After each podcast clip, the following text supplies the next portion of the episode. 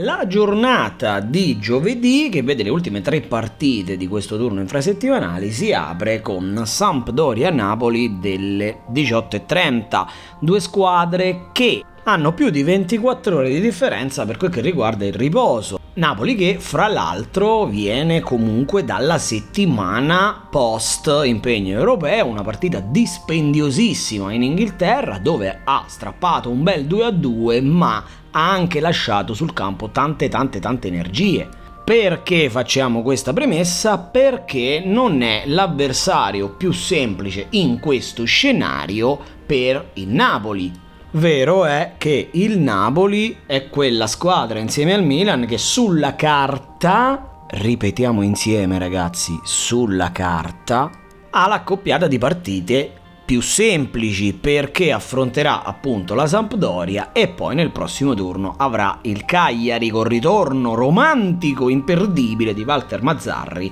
al Diego Armando Maradona. La Sampdoria, tuttavia, è una squadra che quest'anno difende bene, ha preso pochissimi gol, due con l'Inter e uno solo col Milan, ed è una squadra che ha una grande organizzazione nonostante abbia cambiato l'allenatore quest'anno e ci si aspettava magari un periodo di assestamento un po' più lungo. Nonostante io veda questa partita con un esito veramente veramente indecifrabile, ho deciso di consigliarvi un calciatore del Napoli, il cui nome è Piotr Zielinski, rientrato da poco a pieno titolo in gruppo, reduce da un infortunio, è secondo me un calciatore fondamentale per l'equilibrio e il tipo di gioco che vuole attuare Spalletti e potrebbe soprattutto beneficiare dal fatto che la Sampdoria punterà ad avere una squadra molto molto arroccata dietro e chiusa, quindi i centrocampisti con i loro inserimenti potrebbero essere la chiave per aprire la scatola difensiva di Mister D'Aversa.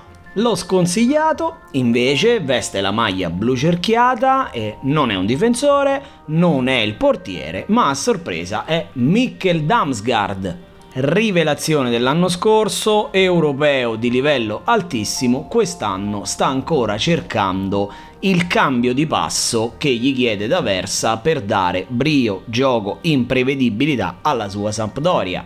E secondo me non sarà Sampdoria-Napoli la partita che lo vedrà protagonista Naturalmente ragazzi vi ricordo che i vari Insigne, Osimen, Politano e chi più ne ha più ne metta ma anche Caputo, Quagliarella sono calciatori che si mettono salvo non avere come ballottaggio dei nomi molto molto molto più appetibili